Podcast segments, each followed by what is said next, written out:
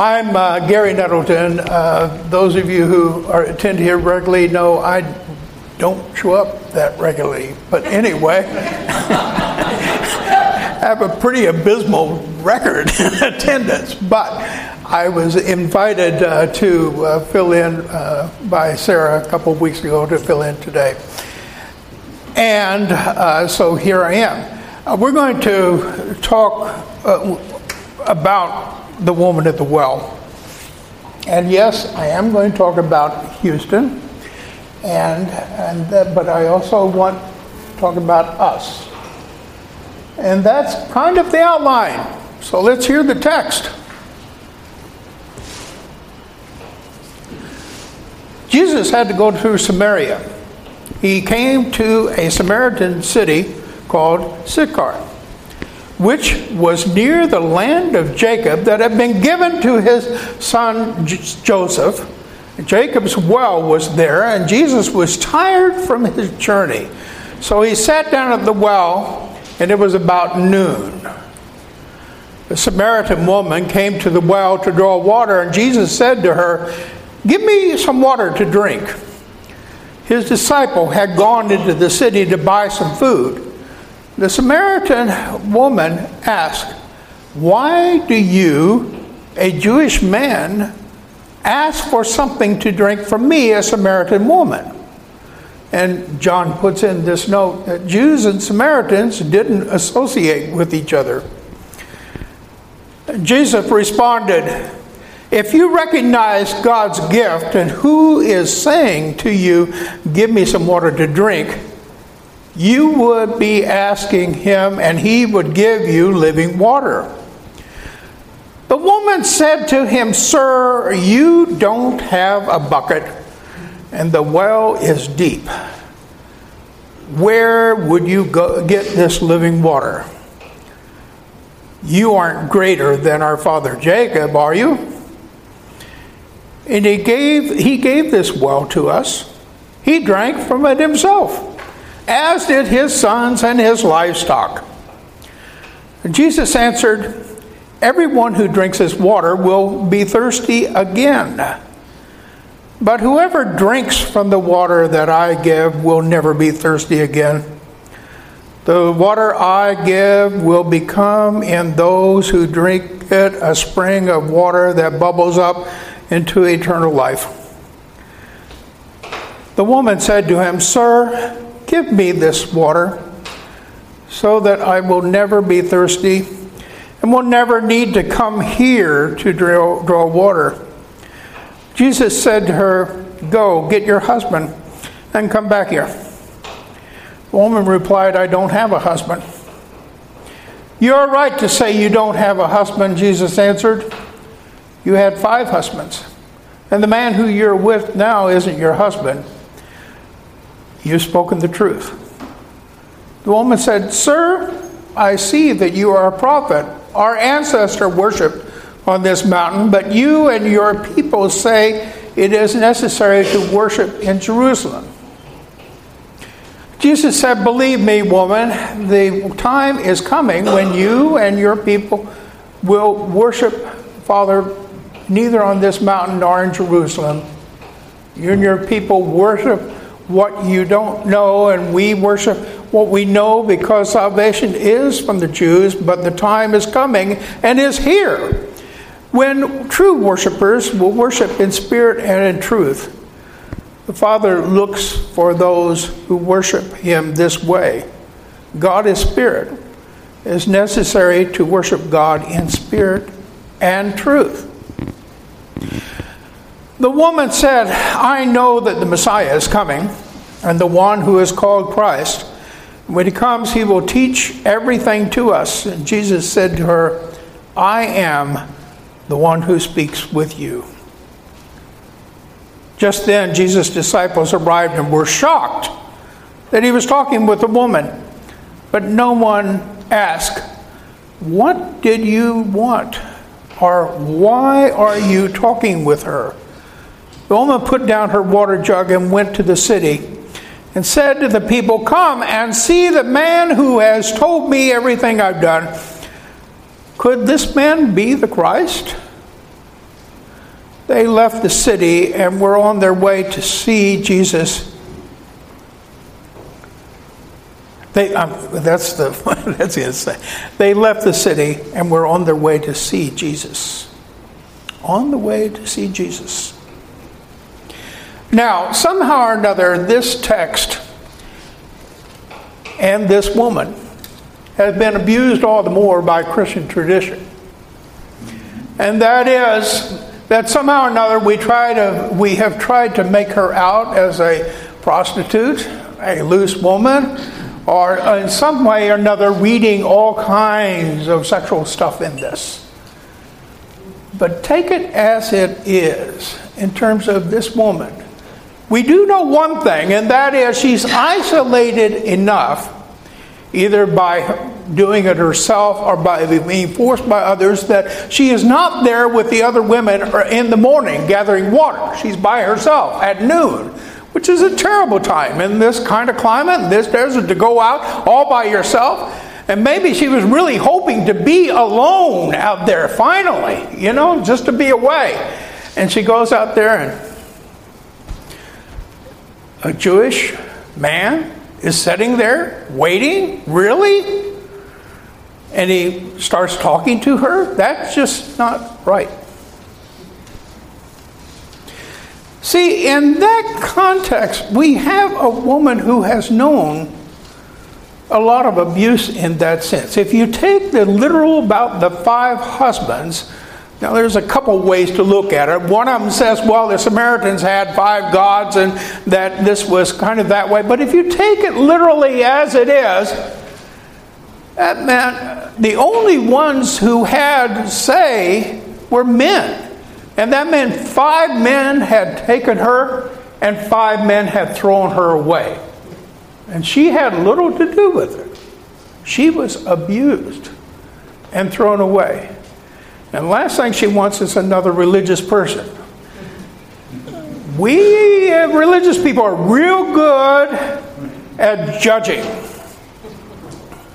and putting down and all of that. Uh, this week, uh, a few people gathered in Nashville and put out a statement saying not only condemning uh, homosexuality and same sex marriage, but saying anyone who, not only are they not Christian, but anyone who accepts them is not Christian. And so they are the authorities, supposedly. Uh, fortunately, as of last night on my email anyway, I saw that that something like 3, uh, 30,000 people have signed a petition saying, nope, you're wrong. But, one, but that kind of judgment on that woman and upon others, when they hear about the church, they think judgment. We're in the midst of a crisis in your hometown, and Houston, where that flooding. And so we're hearing stories out of that. I've never the only I've never been out of Houston airport, so I know nothing about Houston. I've been in the airport a few times. Uh, sometimes not because I chose connection there, but nevertheless, we went through the Houston airport. It's huge, but anyway, uh, try walking across it with 30 minutes in between flights. But in Houston, they had this flood, and the responses have been amazing all over the place. When you hear that a crisis like that brings out the best and the worst, don't believe it. It brings out the best. There are a few incidents of the bad, a few. But you know,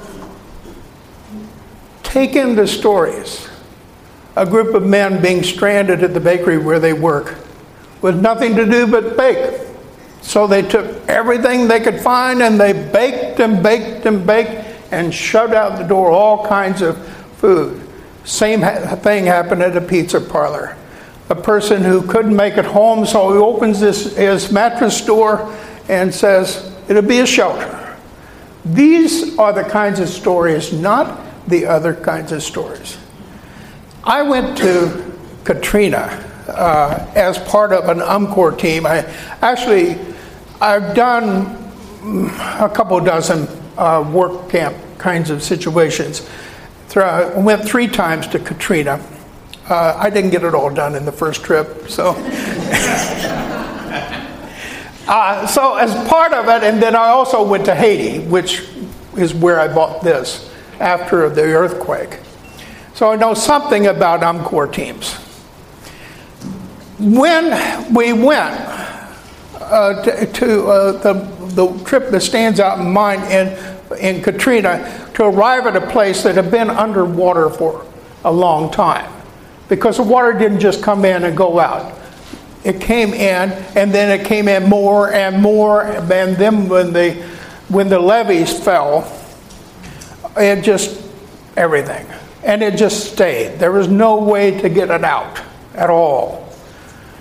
And so we're looking at if you take the homes and you flood them and just let it set for a while. And then finally the water does come out. And so we, we arrived and we dressed in hazmat suits, which meant the full covering from head to, to foot and hands and everything else. And I remember we pried open that door and look at it, and the first response is to want to throw up. it was sick, sick. And kind of looked to the side. And really, you know, and finally said, well, you had to. Just put your hands in stuff you would never want to put your hands in and, and started pulling it out. And we couldn't just throw away. The woman whose house we were working on was sitting there so we kind of sorted through everything as to what was valuable and what was not. And we talked to other people who were working, and we began to learn something about this whole effort that's going on right now in Houston. And that is one is people from all over the place, people from different religious traditions all gathering and trying to help. That's going on in Houston right now. But I've heard, uh, you know, of several mosques opening up as well as Christian churches and all of that.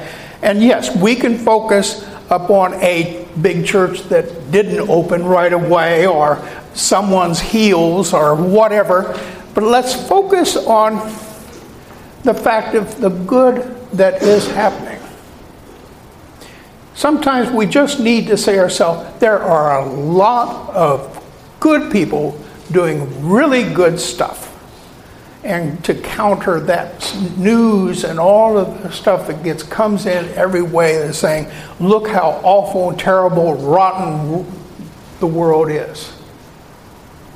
Well, in this case, we were there, we were there working and in the midst of it, meeting other people and meeting this family and beginning to share.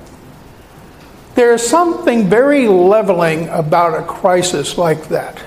That it's, you no longer kind of say, well, what's your economic status or what is your career or how are how is your family situation or everything else, you're kind of together.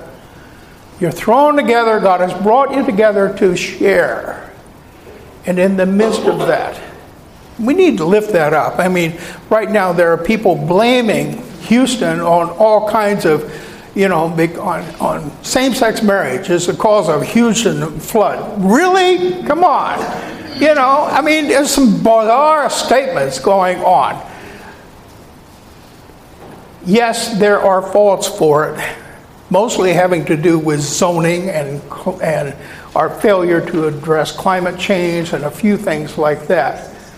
But our immediate response is not to come in with judgment.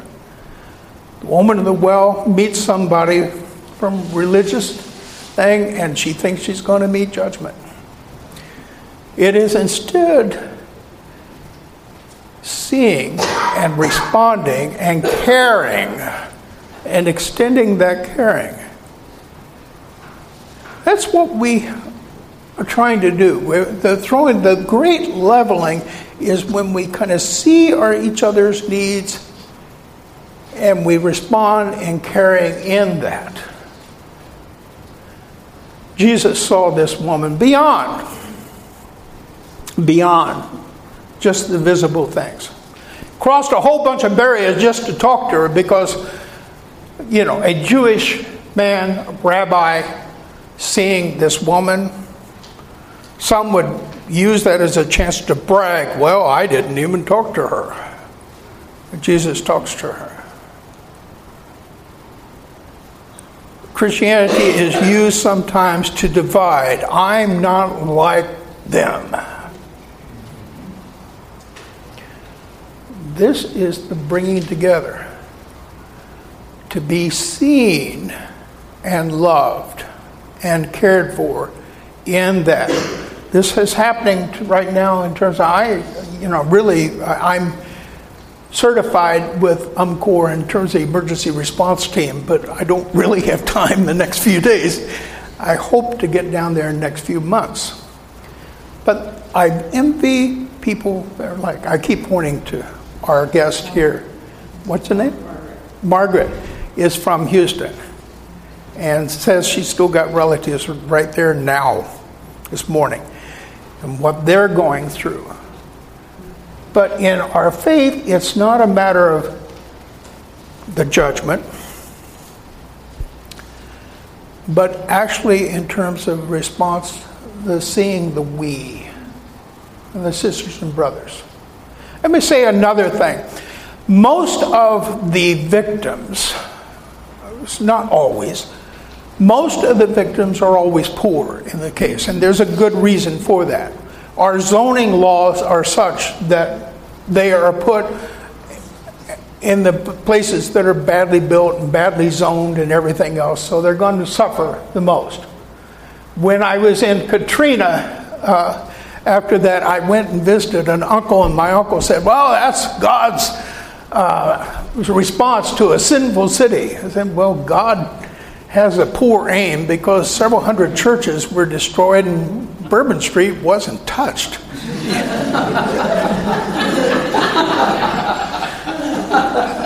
so the, the idea that, that somehow or another to start putting judgment, it is a time to come together.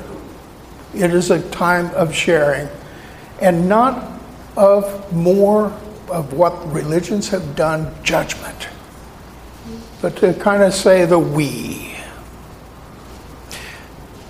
Because the last part of that woman's, the mission to that woman is to us. Many of us have been beaten up by the church too.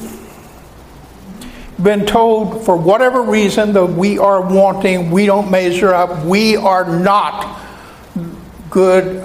We're not even God's creation, some people have been told instead of kind of saying that, that the idea of a God that looks at us and saying, okay, here are the rules, and you've violated how many? Kind of says, I know you, I see you, and you're accepted. That was the message when she went back to the village. He knew me. Is she a perfect person? No. And none of us are. But it's a point in which you take this and kind of say, are, we are accepted as we are. And we are accepted as we reach out to one another, as we reach all the way down to Houston or to Bangladesh and to any number of other places that we have deleted from the news because we're totally focused upon Houston. But first, I want to start with you that God accept you now hear even all those secrets and everything else, that God accepts it. And it's okay. It's okay. I'm going to share a poem by someone that we in New England love because he puts out a lot of powerful stuff. Steve Gardner Holmes. Steve Garnaas Holmes took this very literally and said, in the culture where men, only, uh, men can initiate marriage and divorce, she's been thrown away by five husbands and now is used by one who won't commit to her. In a culture where women draw water and the order of their social status, she's there in the morning, water at noon. She's a pariah. He's a Jew. She's a Samaritan. He's a rabbi. She's a woman. She has no reason to expect an exchange at all, let alone respect. And certainly not an engaging theological discussion. But he sees her, her not as people's judgment of her. Not as people's judgment of her but he sees her as she is and accepts her without judgment. She is not immoral. She has been used. He sees her wound. He sees the truth in her. He sees her not as someone flawed, but someone gifted. Something has happened to her that changed her. He talks theology with her, no longer that anyone else in the Gospels. He, she, then she leaves her water jug not out of forgetfulness, but because she knows she's coming back. She goes into the village as the former outcast becomes the first Christian evangelist. And she brings people to Jesus. Something happened to her that changed her. Imagine that Jesus comes to you in the dull midday of your ordinary life and you are bound by judgments of how good you are. And he sees your wounds, sees your giftedness, he sees how your wounds inhibit your gifts and yet can propel your gifts. And in his knowing, he sets you free. Leave the water jug. What is the news? In you to tell, what will you do? How will you tell it? Amen.